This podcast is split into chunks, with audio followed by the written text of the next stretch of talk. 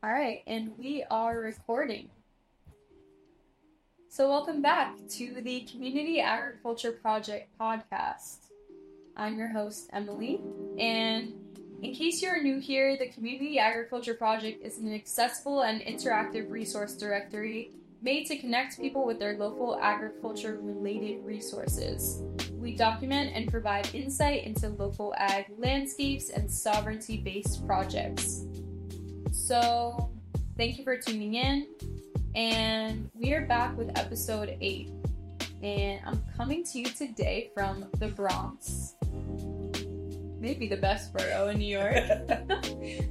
and I'm here with Diego and I'm so excited for Diego to share with you everything that they've been working on here in the city.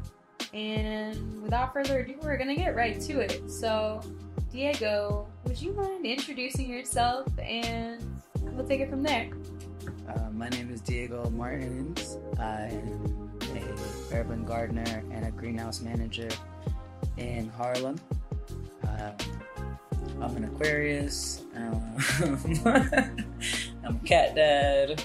Um, and I wine. I like wine. That's my Amazing. uh, oh, okay. Yeah. Um, I have been an urban farmer gardener since 2017. I started with a program called Green City Forest. Uh, they, they Green City Forest. Forest. Forest. Forest. Forest, though. F O R S.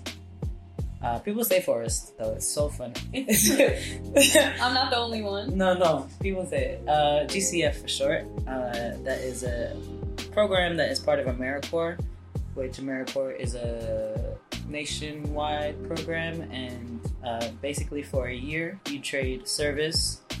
Um, at the end, you get money for school, and so during my year, I learned how to become an ur- build and maintain urban farms. Uh, so I did that from 2017 to 2018. And what inspired you to take that path? I was broke. I was broke and a bum, and I went into this. I used to be a part of this program called Hed, uh, Hetrick Martin Institute. It was an after-school program for uh, queer young adults, and so at that time I was 21, and so they had a flyer there, and I saw stipend. I saw learn a skill for a career and then I just kind of went with it. It wasn't really something that I knew I wanted to do. It was just like, I need to stop working at McDonald's. Um, and so then, yeah, it kind of, that created the rest of my life, honestly. So Wow. that's, that's how I started. It's fire. Yeah.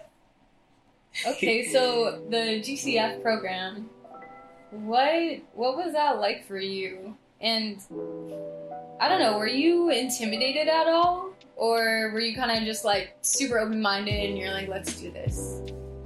Um, GCF was interesting because I they do like a boot camp. So it's like before we even start learning about gardening or anything, they try to teach you. Um, they try to teach you like how to be soldiers, soldiers of the cause. Whoa. So like they they they relied they kind of showed us they showed us a lot of like Black Panther videos and just doing things for the community. And so they wanted to plant the beginning month and a half was them telling us like why I, our work was so important. Like the community needs it. Um, and then also like nobody else is gonna do this for us. It's for us by us. So the whole program to be in the program, you have to be low low income. You have to preferably live in NYCHA developments and so the, all the farms were in NYCHA developments. And so they just tried to show the people the participants like you know what supermarkets do you have around you? What what fresh quality things do you have near you? And the answer is none right? They would have you go and do a map on foot and be like oh man there is nothing On around foot. yeah That could be a lot of miles depending on what type of So- food apartheid or food desert that you're so in. yeah, they, that's that's exactly what the the whole point was. So like they were doing things like in neighborhoods like Bushwick and no, not Bushwick, um, Bet, uh, Brownsville, Red Hook, Canarsie, so places that are not only just like very far. And but- what year were you doing this in? So we start. So we started in 2017. Okay. But it went. So like this, yeah, it was 2017, and so like I always say that's a very interesting time in the world because you know there. I don't know if Trader Joe's was around, but it wasn't as popular. Like I didn't know really about it, um, and also it's just like we were we were like life before 2020 like before the pandemic it was so it was so much more like interesting and like i say i say interesting because it's like um, there was no limits to anything. Like they wanted as many people as they want as they could get in this program. Yeah. so we started with like 60 people. Wow. and they're all from 18 to 24 like they were young adults right? All and just like all from across the different boroughs of the city. And so we dwindled down to like 45 or something like that between like boot camp and between just like completing the year because it was so the year was like very difficult in so many different ways. Like not only are you navigating everyday life but you're also poor because it's a stipend right? But you're also exerting And so it sounded like you didn't get the stipend until the end, or? No, you got so it was like every two weeks, but it was like six hundred dollars every two weeks, which is like I could pay a phone bill and maybe help with some rent, but there's not much that I could do with that, right? And so um, people just dropped out, kicked got kicked out, a whole bunch of stuff. But besides those factors, it was also like we're farming and it's physical energy that you are exerting for a year but it wasn't just farming it was also composting it was also um, just different types of like solar energy work and flyering it was so many different things that we're doing constantly doing five days a week um, for a year which you know as an adult now i'm like okay let's work but as a 21 year old i'm like oh my gosh i'm so exhausted i can't do this no more I feel like with farming, all the experience that I've had working on different farms, like of different, you know, levels of strenuousness. yeah I think that's a word. But yeah, it's it's such an adjustment for the body and for the mind. Yeah. You know, because yeah, a lot of the times there is. It's interesting that they lay that foundation um, with showing you, you know, the people that have done this work before and like Yeah. why it's so important. Because sometimes you need things outside the physical body to push you through. I think also showing us that it also touched our hearts and our soul, and it. I think a lot of the a lot of the people in the program didn't had never heard had never they were never they were never told about this stuff, right? Like for a reason. Like public school doesn't teach you about this. Um, your curriculum doesn't really this doesn't fit in for the most part, um, and so they were pushed even more by that to like finish the year, but you know giving growing food for your community is is such a specific like for free is so uh, soul driven that once you're locked in with the, the meaning and the reason it's there's nothing else that can stop you honestly so yeah that was So, one of my biggest questions is how is that inspiration sustained, you know? Because a lot of people will, will say that that idea is not sustainable, like growing food and, and giving it away for free, right? Like, people will say that. I've heard it, I've heard plenty of people say that to me. Um, so, like, yeah, how does that get sustained? And also, how have you sustained the energy that you got from the that program till now in the work that you do now? Um, I think there's two different timelines of sustainability that come to mind for me. I think right after graduating, you're on this high, this like, oh, I, I was able to do grow like fifty thousand pounds of food in one year for the community. Like, let me go try and do that again and replicate it.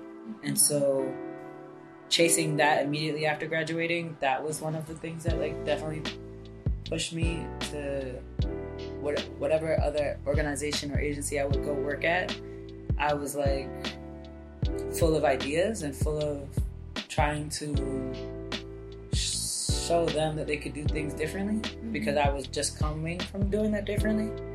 Um, but through with that comes a lot of resistance because everybody everybody didn't just do the year that you did. You know, some people are just in their nonprofit farming job and you know maintaining and they don't want to change anything. They they have what they do every year. They have their markers they meet. They have their funders they want to make happy. And I was never that. I was always like the rowdy farmer in the back, like we can do it better. Like we could do it better. We could do this. Like and so Yeah. I think for after graduating, like the first few years, that was that was me. I was I was encouraged and it was sustained by the hope that things can people can just hop on board and I'll find the people that want to do the same things that I want to do. Mhm. And then reality hit, and then I realized that um, to work in the agriculture field in New York means like a few things. One of it means that you are constantly going to be looking for a job once like October hits, right? And then doing The some- seasonal work. the, the seasonal well even yeah so like it's seasonal yes but majority of the nonprofits that i've worked for or the farms that i've worked for ran out of money sooner than the season than the average seasonal. Mm. So like the, So you're at subject to their funding. you're subject to their funding and then it's also kind of put on you because um like why didn't you grow things that made us more money Oh. you know so then they start to question you as a farmer but it's like you can't control everything with farming right some things are just out of your out of uh, it's also like the seeds are different. Like so many different things are There's different many. than what i was doing with green city forest because green city forest we were growing for production um, and you know every every farm stand we would have like 200 pounds of food. Um, but these organizations it's like they're they're stretching their capacity in hopes to make that back right? And it's people a lot of the times it's people that don't like they're people that created the nonprofits. They don't have any experience in farming. They don't they they have a they have a dream yeah they have like a, a a very weird dream to like feed the people. And then they might employ the people from the community that they're trying to feed but underpaying and like running out of money isn't benefiting anyone. That doesn't sound sustainable or supportive at all. I mean, like, it sounds like a lot of unkept promises potentially, Uh-huh. and like that could be pretty detrimental. a lot of the times like it's very I, I feel like in these days in the in this most recent years saying that you're a farmer or saying that you have a farm is very um like it, it appeals to social media it appeals to like it appeals to like oh I'm, I'm doing this but you're not doing it mm. you kind of created this this LLC, and then you have a very you don't have a manager that doesn't knows what they're doing, and then the the far the seasonal farm workers are passionate but also not guided by people, and so it's just it isn't a full circle, right? It's it's a it's a broken system that I, I find, but Yeah.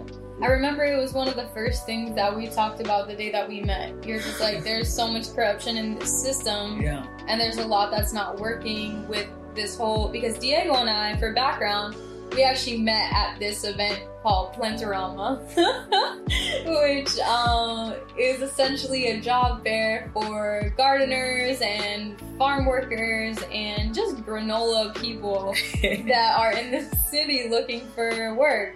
yeah. Um, it was a very interesting environment. It was really uh, intriguing to see all the different people that are there with jobs. But You that see, was that was your first time there. that was my first. That was my like third time there. Uh, the first time I went was in 2018. Mhm. and then I went maybe once after before the pandemic, and then then the same people come. The same people are holding the same jobs, are putting the same low pay. It's it still shouldn't. I'm sorry to interrupt you, no, but it's just like you know the same the same people, the same organizations. It's like still 15 16 17 dollars. We're in 2023. That's exactly what it was in 2017. Where how are we how are we supposed to survive? Same in 2017. That's crazy. It's crazy. And honestly, I have to thank you again for like just being real with me because I was there and I'm like looking for work. I'm looking for opportunities. And I'm just like looking around and seeing this is generally what people have to offer. And I'm like, okay, like at that point, I was kind of still in the mindset of like, I guess I'm gonna have to settle, Mhm. you know, or like, I don't know. I, I was still figuring out like, how do I actualize this this part of my passion, you know? And I feel like you really put it in perspective for me. Um, I don't remember what I said. But well, I, I, hope, mean, you, I you, hope- were, you were kind of just. uh, that was a long time ago. Uh, sorry, No, you're- around my body have taken away a customer. Whoa, okay, we're not trying to, we're not trying to like hate on around, No, no, but like, okay, we're laughing because that you know it's so important because people in the industry come right. They come to this one place and then they come both to network, but then newer people, less seasoned people are coming with like high hopes and just ready to try and sell themselves to these minimal, sometimes mediocre jobs that aren't serving anybody but the nonprofit that, that is offering, right? and that's like, yeah, and and you really just put it in perspective for me of like, because it's easy. I I personally am somebody who can be idealistic at times too. So like, it was really important for you to just, with all of your experience and like you've been, you know, like this is your city, you know.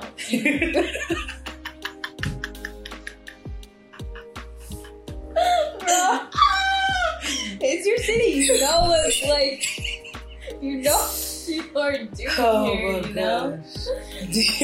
You know what people have been doing here. Yeah. Like for me seeing it for the first time, like I don't know about any of this. yeah. And like, like actually, you were saying to me on that day, like. I don't know, just like the access that kids have to certain jobs and like the path that they could get into. experience doesn't go far enough in at least in my experience in the agriculture world uh, like in one of my jobs i had a boss and you know she had a degree in some random thing in some random topic and she was a manager. And i had come from green city forest and um, i didn't have a degree. I had because green city forest is like you get a certificate right? You get a certificate and the name takes you far. So everybody in the ag world kind of knows about GCF, right, and their mission. Um, and so they're like, "Oh, you did some training," and I was like, "Yeah, whatever," right. And so I start as a seasonal farmer and whatnot. I was a farm coordinator, and you know, so again, she had a degree in some random thing. I didn't have any degree, and we are talking about tomatoes. Okay, like tomatoes have, have the topic of tomatoes really set me off to start my own career because we were talking about tomatoes and um, we had gotten a donation of like too many tomatoes, right? And so nonprofits also don't know how to say no. Like sometimes, sometimes we don't need fifty to seventy free tomato plants. I don't think anybody really does. Right. Maybe twenty. We'll cap it at. So they took all of them. They took like all fifty, and then we had to figure out where to plant them. And you know, tomatoes they need uh, a lot of space, preferably like I don't know. Uh, I don't know how much this is, but a That's ruler. like that's like eight inches. Yeah, like a rule, about a ruler apart, Yeah, to right? They- to be good, twelve, I would say. And um, she put like fifteen um tomato plants in one milk crate altogether. and I was like, "This is too many plants," and she was like, "She was like, aren't you a farmer, Diego? Like." That's fine. What are you talking about? Like so condescending. So Oh, not the gaslighting. yeah, just like, and I was like, I literally. Wait, the there's one- somebody on Instagram, there's a creator on Instagram that does a perfect bit for the owner of a nonprofit. Oh, I know exactly. That's it. Gave that. It just like gave like, what are you talking about? I, I'm gonna have to link them because their comment is so accurate. and so after that conversation, I told it to a few other farmers because I'm like, am I crazy? Am I crazy? They're like, no, that's too many. You need to pull them out. I'm like, I know. It's Maybe- like you just did this training, you know, and oh, You okay. know? So I was like, oh, I know more than this, like the managers, most man. And before that, or after that, I went to another farming place, and it was this random guy who he was a manager, but he had uh, his degree in like communications, Hmm. and he was from like New Mexico. I don't know how this man ended up in Harlem. I don't. I couldn't tell you. I never know how they end up in Harlem, but they just appear like, like you pull them like a carrot and they're just there. You feel me? So so silly. And um, he was, I was like harvesting or something. He's like, um, so how many minutes do you think this will take you? I was like, huh?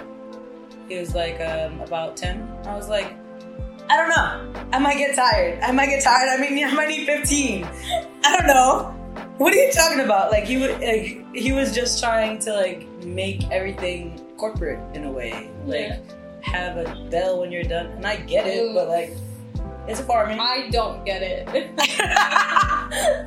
because you are literally trying to account for your labor and the cost of labor. Yeah. But I was getting the same fifteen dollars, the same sixteen dollars, whether I did this in ten minutes Mhm. or it took me twenty five minutes. I'm still gonna get the job done, you know. Um, but like he had no, he was he was so full of anxiety. He would like shake when like I would ask him too much of a question, like because you know I'm, I'm I'm very New York. I'm like so. So why are you doing that? Like or like whatever, whatever question I would ask him, he would just be like, um, uh, Leaf mode. uh, in the, in the waste, man. Like I was so annoyed with this dude.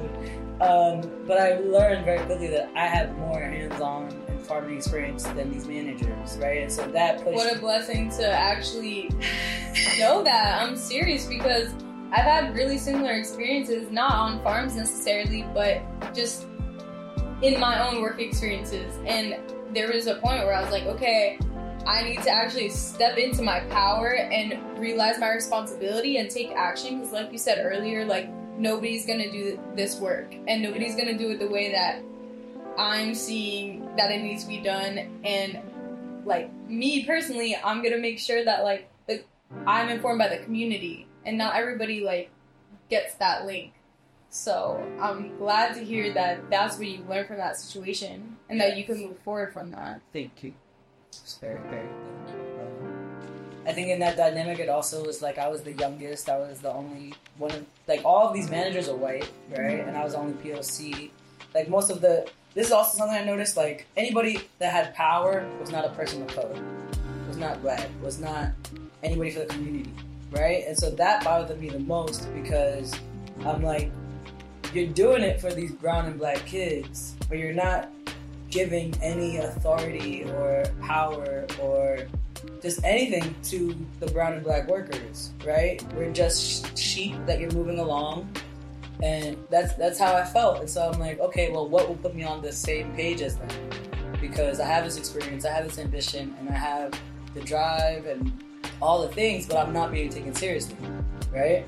So then I went to, I went to college. So I was like, I was like, forget this, man. I'm gonna go read a book or something. Hopefully.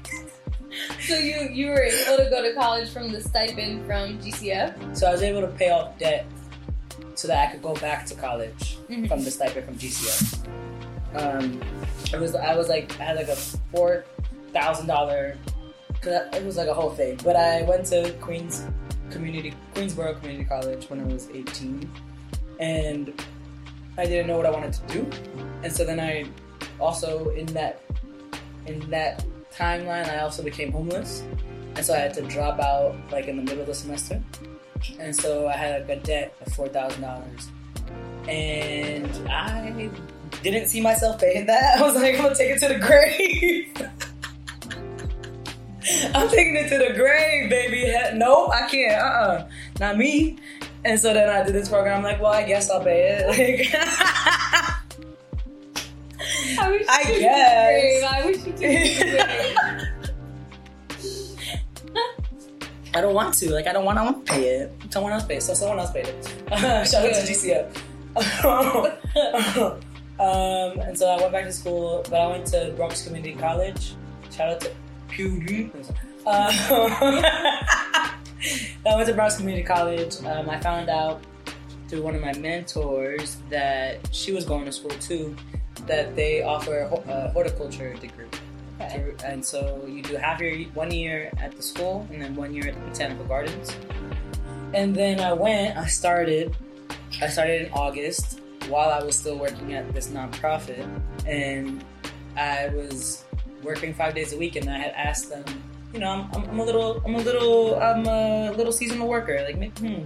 I was like, oh, maybe like, can I work four days a week instead of five? Um, and my the same boss.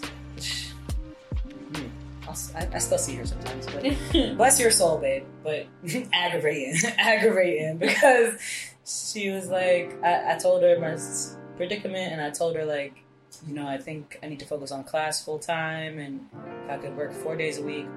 And she was like, um, "Can you take any less classes?" She was like, The nerve. the, she was like, "How can you take any less classes?" Like, um, this isn't gonna work for us. And I was like, "Well," and then like I had to She talk, let you go? I had to talk to HR, and they told me the same thing. They were like, "You're choosing like oh, again, it was one day, right?" And they're like, "You're choosing to put your school before your job, and this and that. We can't, we can't um, be flexible with you." Um, and then the CEO, was, I sat down with the CEO, and he's like, "Well, I hear you're leaving us," and I was like, "Don't want to, but yeah, I am." He's like, "Well, you're always welcome back." I'm like, "Okay." You like, and Oh so my that was just the you know even more encouragement like go where you're wanted go where you're needed and And respected. go where you're seen type. Um, so i'm like all right well i'm gonna go to school and then i started working on another thing um, part-time. But i i went to school for well we started so i started in august and then so this was going into 2019 so I did one whole year of like part-time school, and then the pandemic hit, and everything went like virtual.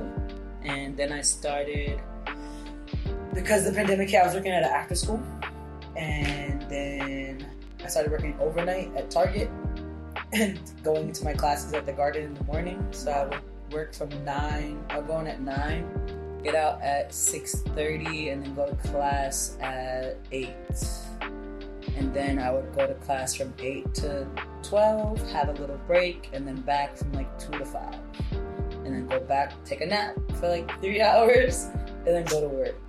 So I did that for a whole year because, you know, I, I, there was this this program at Bronx Community College. It is, from my understanding, like from my research and understanding, it's the only CUNY school that you can get a like a horticulture degree. I wanted to get an agriculture degree, but I had to go like move to Ronkonkoma or something like someplace. exactly. Anybody who lives in Ronkonkoma, you're beautiful, but um, wow, it's far. Long Island, baby. Um, but yeah, it was like one of the only programs. But when you're, you know, about to go into it, they tell you very clearly like, this is a commitment. Most people don't work when they're doing this program, right? It's you have to really give your all because these classes are given at a certain time, and if you don't get it at that time, it can wait another year. Yeah. So it's like fall trees and shrubs, winter trees and shrubs. So like you have to be there, and so not all jobs are gonna. I just said my job wouldn't be Right. fix one thing, so So the privilege associated with all of it, how did you navigate that? uh, not sleeping. Like not like there. I couldn't do anything. It's either Yeah. it's either I don't get this degree and I maintain an entry level job that I don't like, or I sacrifice and I dig myself out the dirt and I just try my best. And you know that year was probably one of the hardest years of my life because there was very little sleep and um, I would, I would, I would, I like ended my classes and I went into my internship, and so I did it at the at the botanical garden, and very sweet man. I don't remember his name, but bless him. But he he was also gay, and I was coming from my overnight shift, and I started to fall asleep in the bush that I was working in. I started to fall asleep in the bush, and he just like he let me sleep for a few minutes, and he's like, um, I know you're tired. Um, you can you can rest. You don't have to do all this work. I was like, you're a sweetheart. You're a sweetie. Um, but I I don't know. I, and then like there's a program that they do called SoPH. You know what it, I don't know what it stands for, but Society. Uh, I don't know. I could. I'm lying. I don't know. but it's like a two-year program, and it's very well respected for the or, for the horticulture the, like field. Like if you come from SoPH after the graduating, you can like I know the director of the greenhouses right there. She came. She's a director of a greenhouse after coming from SoPH, right? So it's like two years of hands-on work at the botanical garden. Um, but they Paid work or No. what? so no. so we I paid my CUNY tuition, right? So like or my FAFSA paid uh, my FAFSA paid my CUNY tuition and then I had like what 200 300 dollars whatever. But altogether my tuition cost like about 5000 6000 for a year, right? Mhm. Their tuition for one year was like 10,000. And they have to they have to uh, volunteer before they're accepted. So that and they don't get paid when they're accepted. And so most of the people that do SoPH are into the going into their second career, live in Connecticut, um, and just are like have the have have a partner like a wealthy partner. That's everybody that I met in there. You know, maybe I'm wrong. Maybe there's maybe there's some other people, but I met this one person. They were interesting. They're like, yeah, I live in Hell's Kitchen with my boyfriend. Um, I we used to want to do fashion, but I figured I'd give this a try. And um, yeah, this is how much we pay for rent. Like he, so so so like not self aware. Mind you, I'm like had one eye open from Target, and I'm like, huh, Yeah. huh, oh no, you have to commute from Hell's Kitchen, Here. baby. Tiny bio. How do you do it?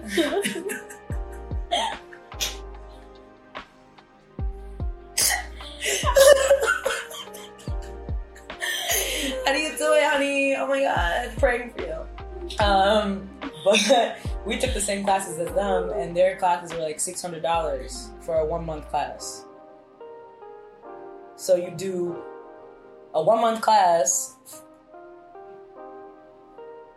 So you do like six one month classes, Mhm. and that's your that's your first semester okay. and then you do like seven one month classes the next so like think of it as each season but each one is five hundred dollars how you affording that that's Right. that's bonkers right but it's like you do that you put yourself into debt the average person will put themselves into debt for these two years and hopefully come out with some esteem from this program and maybe have a Sounds like our the structure of our current education system, like you know, in general. Seriously, oh man it it's was like But the educa- it's like SoPH is is not. First of all, they got their accreditation taken away. Like,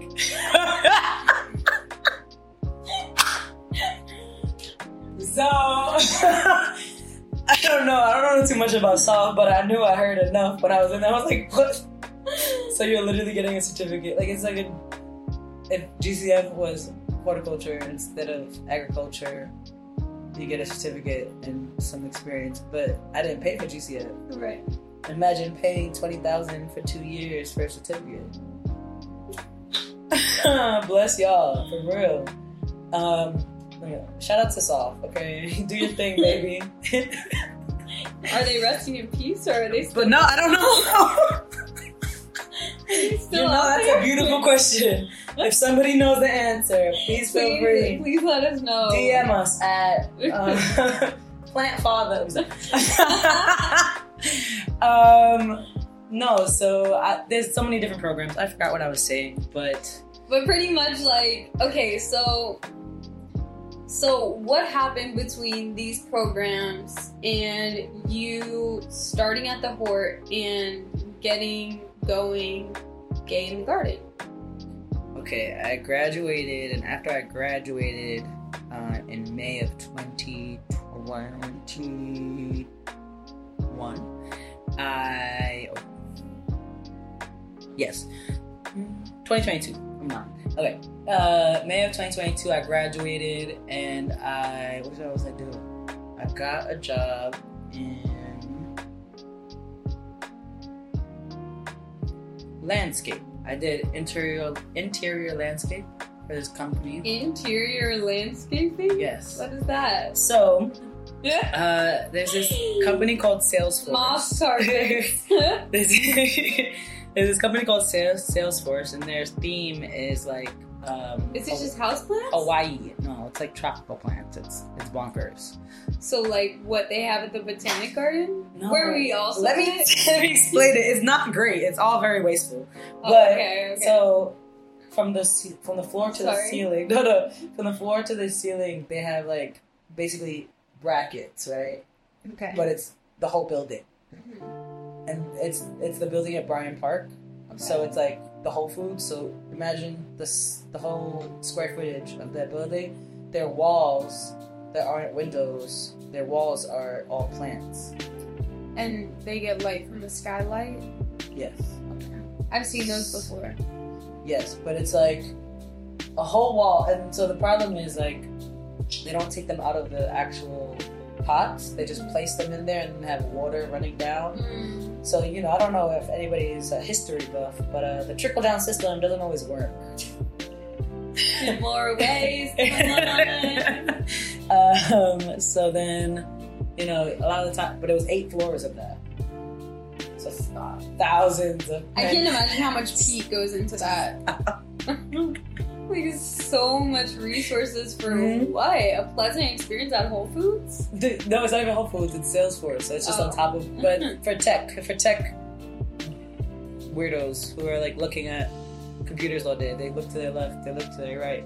Because They they're green. plants. Ooh, so cute, so magical. Mm. So I worked there, but that was also very draining because you're just taking dead plants out, putting new ones in, taking dead plants out a week later.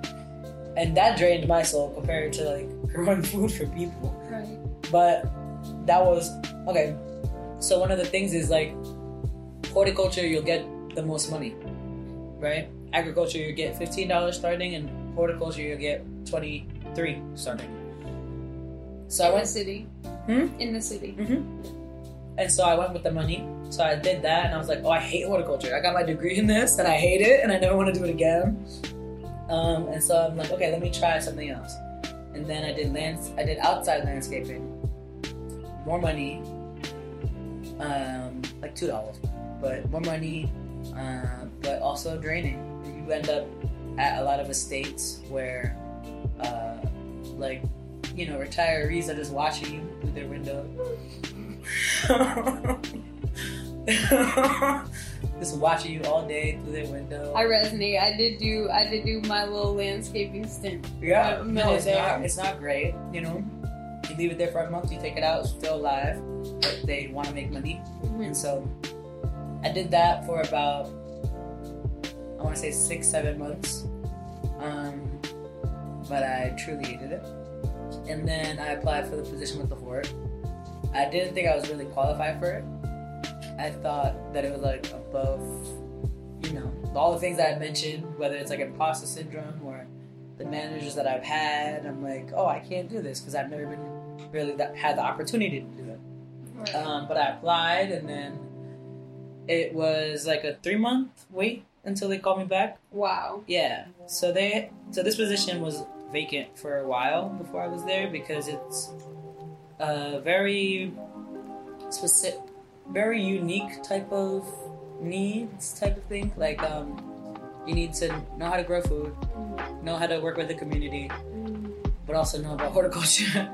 Probably have a degree in horticulture, Yeah. right? And so is like I feel like that was a lot of the requirements for the positions that I saw when I was looking at the work position. Yeah. Um, and so not everybody will have that, right? So it's gonna sit vacant until someone who, like me, is just like doing zigzags all across the industry and just like, oh, I know how to do this, I know how to do this, I know how to do this, you Until know? you find the fit that's actually like sustainable personally for you, financially, Yeah. emotionally, physically, all the things. Yeah. And I was nervous because this was my first job. Uh, I started to transition while I was doing the indoor horticulture, and they were very cool with it. The two bosses were like these older Can you be clear with what you mean by transition for the, for the non-queer folk listening? For the non-queer folks in the audience. so this voice that you hear uh, wasn't always my I'm a trans man. I have been transitioning for like a year and six months. Um, so I went by and I looked very different. And so I started to transition with my interior job. And they were cool, they were like accepting, but I think it's just because they liked me, right? And so then applying for this job, I got on the phone with the HR. we did our little questions like, do you have a degree? Do you have a license? Like, yes, yes, yes. But then I was like, also. I was like, so I'm trans, just because I because I had a few other interviews, and I had one interview with this group in Red Hook, and Hook Farms or no, it was it was a it was like a landscaping thing, Mm. but you know I fit all the marks, and then I was like, but it, it came across like they were very much a family, like a family company, right? Mm. Which is cute, lovely, but at the same time, when you're a family company and you have me coming in, let's make sure that we're all compliant with like, who you're working with, right? Yeah. So at the end of that interview, I was I let them know I'm like, hey, I'm actually trans and stuff like that, and the person on the phone was like, oh, okay, thank you for letting us know, like. So we appreciate that, and we accept everybody at it. And then like sent me a very nice, heartfelt email, but I could tell by the heartfeltness that it just wasn't going to be a match because the you know landscape and, and horticulture is primarily male driven, male, uh, white male led. And so, you know, a, a Latino trans man coming in and just, it would be shifting things, right? And so I understand it. I'm not gonna go where I'm not wanted, you know? I'm gonna take to go somewhere else. So then with this interview with the Hort, I let them know, and I was like, I'm a trans man, like, wanna let you know, my documents are gonna look different, but I go by this and this, and they were just like, okay, sure, yeah, we respect whatever you say. Um, what do you wanna go by, right? And so then from that, I was like, okay, this organization, they're nice, they're nice, don't know, they're sweet, right? And then I went for my interview, and it was it was very similar. It was just like, um, yes, they want to fill the position, but they also are seeing me and um, listening to my experience and not just discarding me for what you know, I, how I may be different or what they may not understand. Um, And I feel like that's part of like in order to and I don't want to speak for you, but it's just like in order to serve the community and like be in a position where you are of service. Yeah.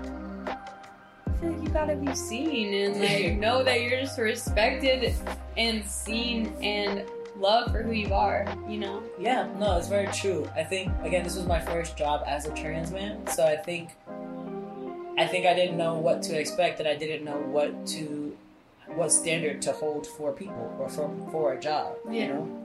Um, but I, I also like so I was on T or like I, yeah I was on T at this point for like six seven months, and so I naturally present very masculine, and so I think I don't know I just assume I've always assumed that people think thought I was a boy, so I was just like this is me.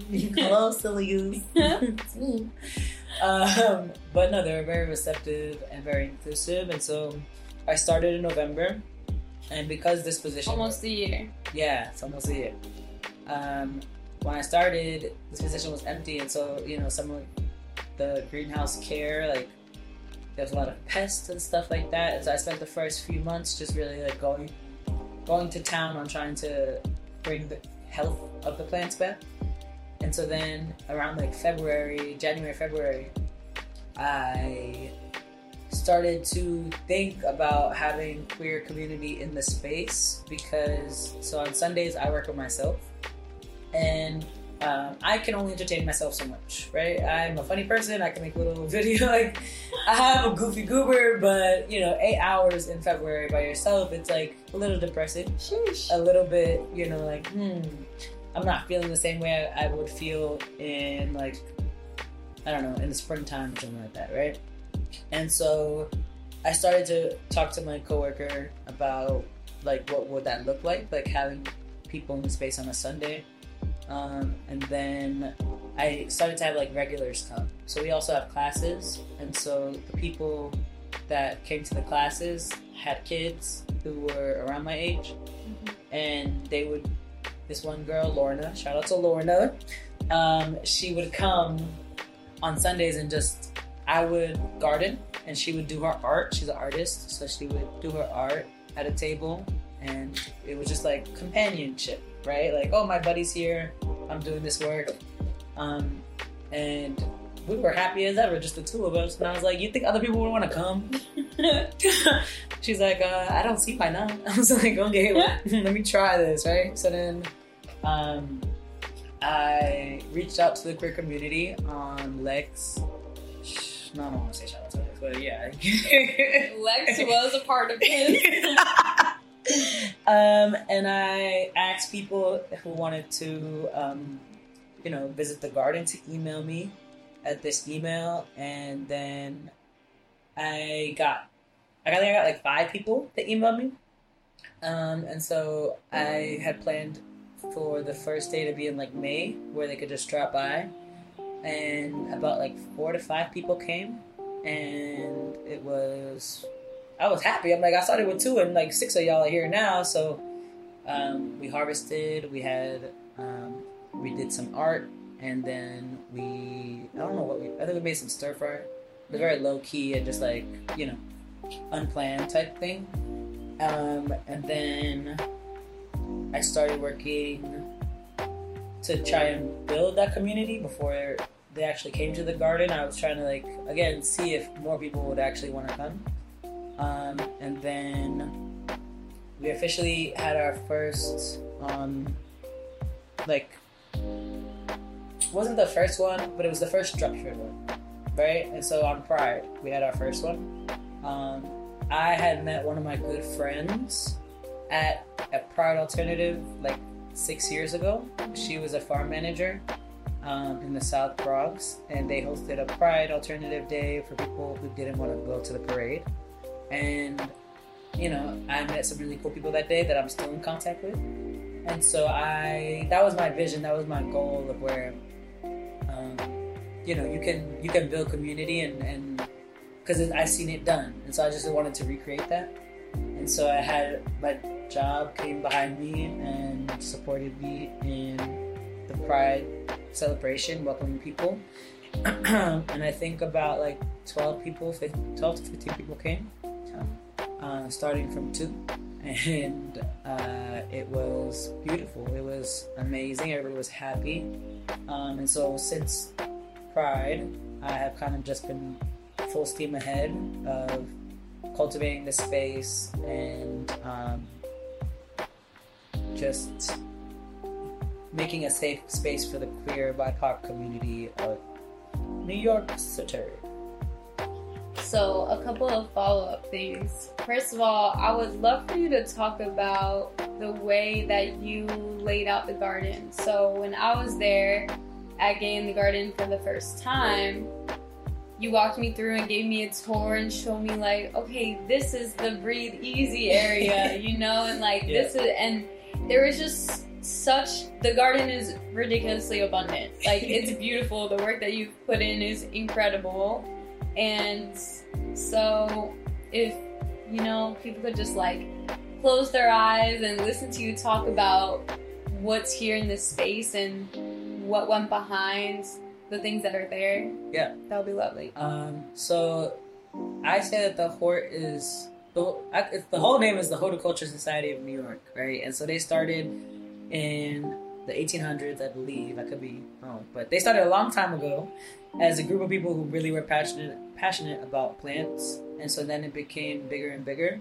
And so the benefit of that is now as it becomes bigger, we have a lot of departments, and so we have horticulture therapy department, we have horticulture department, we have an education department, and in all of those departments, that there are so many different talented people, and those individuals know so much more than I could ever know. You know, my specialty is agriculture. My specialty is I could grow some tomatoes.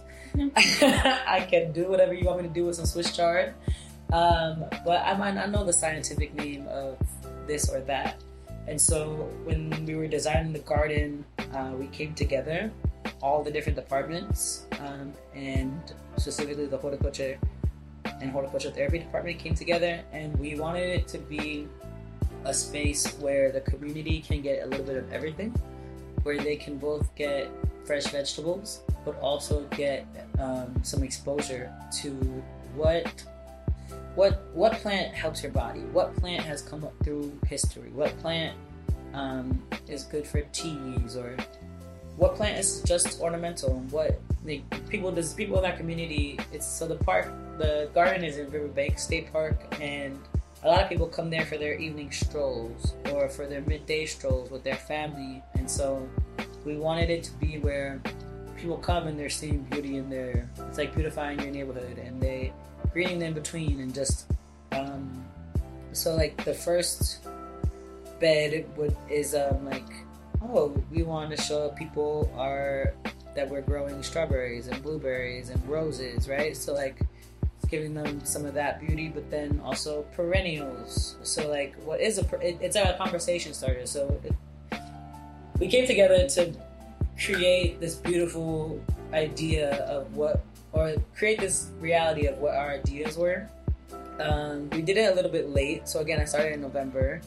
Um, and so when you're starting in November and you me and my coworker started started in like October November and so we had a lot of like um, catching up to do and regulating to do and so spring kind of came up very fast on us and so we planted a little later than we would have liked to and so i'm so excited for the next season because now all winter we could just plan for the spring right so like February, all the plants are there. March 1st, all the plants are in the ground, you know? Yeah. Um, Ours first. so it's beautiful. It's beautiful for what time we had, right? We were able to bring together all our minds and kind of just dream very big and, and um, the the COO and the CEO of the Hort are very much people who want they want everybody's expertise and voices to be heard mm-hmm. because they know that that transpire that that equals like the community being happy and also being being heard because we interact with the community every day the people at the greenhouse and so they tell us And what, what want. what is your community? And that might look like a lot of different things. Like you can have multiple communities Yeah. that in that inform your work and also affect who you are as a person and how you show up to these spaces. I would say my community at the greenhouse would be the working people. It would be the people who um, who look for o- an oasis after work, before work, on the weekends. Um, they're very gent.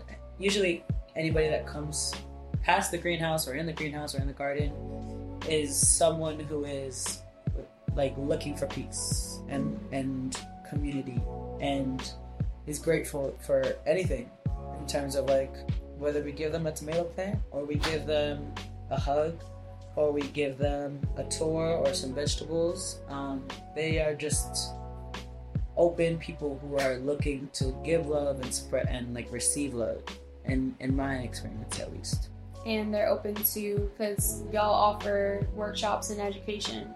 So there are also people that are interested in learning.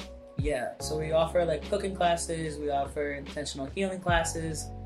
Um, it's I think it's people who are looking for their third space. It's people who are looking for you know they have their work, they have their home, but they don't necessarily have something for themselves, right? Whether it's they're a parent, whether they're an entrepreneur, whether they're an artist, they are looking for somewhere that is we're going to receive their energy and also pour into their energy.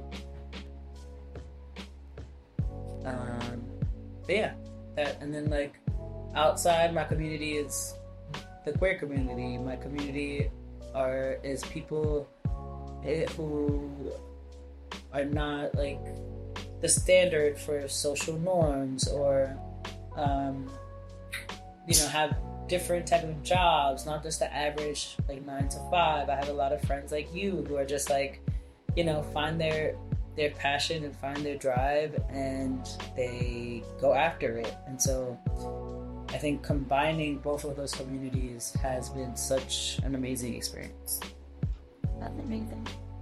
I love that for you. thank you and I, I love it for all these communities because the way that I saw people at Gay in the Garden, like, okay, for my speaking for myself, I felt like I could really just be free. Like, I felt like I could just enjoy myself, like, I could relax, I could be barefoot, like, I could dance, I could sing, like, I could just do whatever. I can sniff plants, you know, it was definitely an accepting, judgment free zone. It's also a very creative environment, you know, and it really it felt you definitely can feel the elements of sovereignty too because it was the experience of okay we spend time like nurturing the garden and we could take those beautiful plants and just go directly right into the kitchen and cook a meal you know? And a lot of people don't get to experience that let alone in a city. So it's showing that yeah we actually can heal this connection with our food and we could do it among community and it can be a good time. I think my goal for it was to always be um, it's like a, a chosen family type of Sunday where like I don't necessarily have that traditional family and so I this was me trying to build that out. I have chosen family um, not all of them can make it somewhere on a Sunday, um, and so I was just trying to see if there was other queer people who don't have that. You know, I'm a be with my family on Sundays. You know, a lot of my friends are not from here; they're from other places, and so maybe they also miss that type of like love and admiration and embrace like I do, right? And so that was always the intention of like anybody can come in this space as a stranger, but like you're never gonna leave. I'm I'm never going to intentionally let you leave with like out a hug or an embrace or like a thank you for being here. Are you enjoying yourself, right? So like I uh, yeah, that's that was my goal of everything was to kind of just have a chosen family dinner, um, Sunday fun day where where people can just come together, learn new things. Um, we do we have workshop facilitators. Um, so we did collaging, we did uh, what did we did collaging. We're going to be doing on September 6th, the third September of Sunday. We're going to be doing gender affirming portraits. We're gonna. that's amazing. Yeah, we're gonna. Emily's gonna come and do something someday. We're gonna. I'm I'm gonna be there on November fifth. Yes. Teaching about mushrooms and doing a little. I'm gonna be talking about medicinal and edible mushrooms and doing a little cooking class too. Mhm. Because we gotta make it a holistic experience. Eat the mushroom, experience the mushroom, maybe huff a mushroom. Who knows? um, but yeah, like basically, I wanted to make sure that queer talent is seen and paid, and that the queer community are experiencing things that they wouldn't normally experience. You know, um, I think sometimes people see these type of activities in like a festival that you have to pay a hundred dollars for or something like that, you know, and so not everybody has access to that. And if for three hours a day I can create or give access to that to the people that want it, um, I don't find a reason why they shouldn't receive it. You know, and like in the garden right now, it's based at my job, but you know, one day it it may not be. I love my job, but um, you know, one day it Gay in the Garden may just be in the park or gay like Gay in the Garden is truly just queer people coming together and sharing resources, sharing time, and sharing energy. And so that isn't nobody owns that, right? Like anybody else can do Gay in the Garden. It's not something that I own or that probably they you know, I, I know that they do it. So in Chicago they have queer in the parks where the the city parks in Chicago they allow people, the queer community, to do like voguing. Yeah. Like they, they they have whole times, you know, like it's so much bigger scale than what we're doing. They have like whole Vogue sessions and stuff like that. And so I know that across the country and the world, um, people are creating this space. I'm just one of them. Like I always say, that I'm a vessel. I'm not. I'm not end all be all. I'm just a, a space. I'm a person that's creating the space for you to other people, and then you can take that connection and transform it into bigger and better.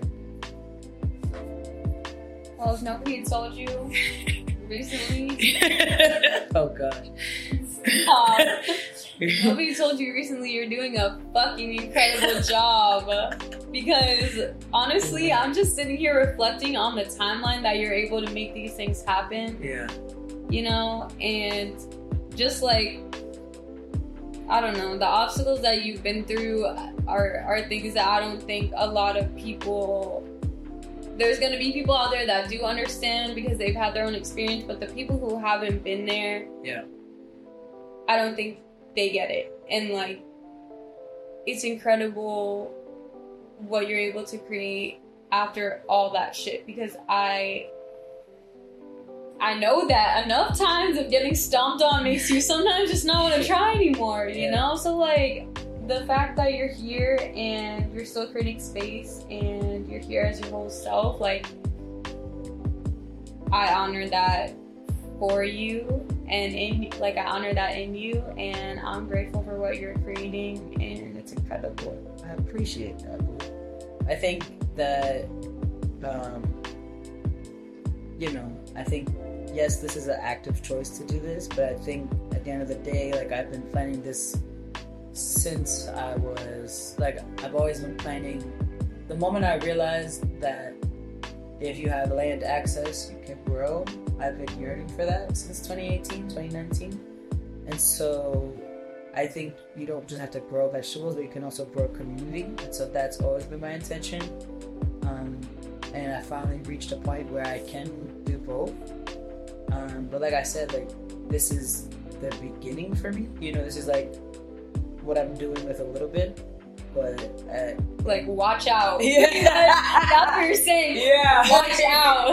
like I'm, I'm, I'm realizing that not only is there a need, but there's also a desire. There's also um, people who have so much to offer this space. You know, um, we've grown in following. We have, we have like a fan page of Gay in the Garden that is unofficial, um, and we have like 370 people. That Wow. you know, like uh three months ago we had like 20 people yeah. in, in that page. So it's like most of them are POC and black and brown and just like they want they they reach out daily and they're just like can't wait to come visit, can't wait to do this, can't wait to do that, and it's just like I I never really thought that it would be growing into this, and um, you know our biggest day yet we had like 36 people Wow. yeah, it, it's literally becoming a thing, and so I'm realizing that you know this is like one of the first stops, but um, we're gonna build out. I think you know, like over time, whether it's with my job or just I don't know. Nobody LLC this, okay? Like, I mean, no, like you're here with your unique energy and um yeah, and you have community behind you and so the Exactly. vision will continue to coalesce. So Yes. If you're listening to this and you're like, "What? You keep talking about this gay garden? Like, what? When? Where? what are you talking about?" It is the first and third Sundays of the month, from one to four. Um, we're based at Riverbank State Park, six seven nine Riverside Drive in Harlem. in Harlem, um, and we are next to the track. So if you want to come by, you know, pull up and have a good time with us. So how can people contact you? oh, contact me.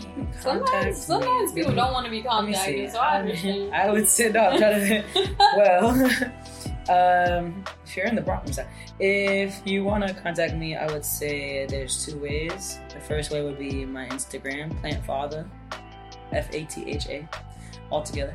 Um, don't, I don't know. I respond. And um, the other way, if you want to like pro- contact me professionally, um, D Martins, M A R T I N S at the hort dot org.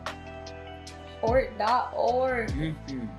Thank you so much for your time, Diego. Thank you for sharing your story. Thank you for being you. Like, I'm so grateful that we connected over an orchid. I think it was an orchid. Because you know why? Because we had orchid, we have orchids in the greenhouse, and they were failing for so long. Yep. So I was like, how?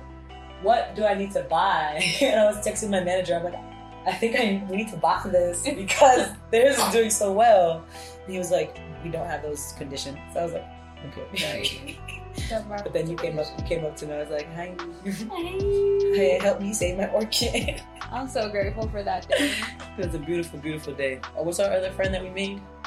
Josh. Shout out to that man. What's uh, hung out with? Jonah. Jonah. Shout out to Jonah. Jonah, if you hear this, hope you're doing well, dude. Yeah, doing well. Well, that's a wrap. Episode 8 of the Community Agriculture Project. You heard it here.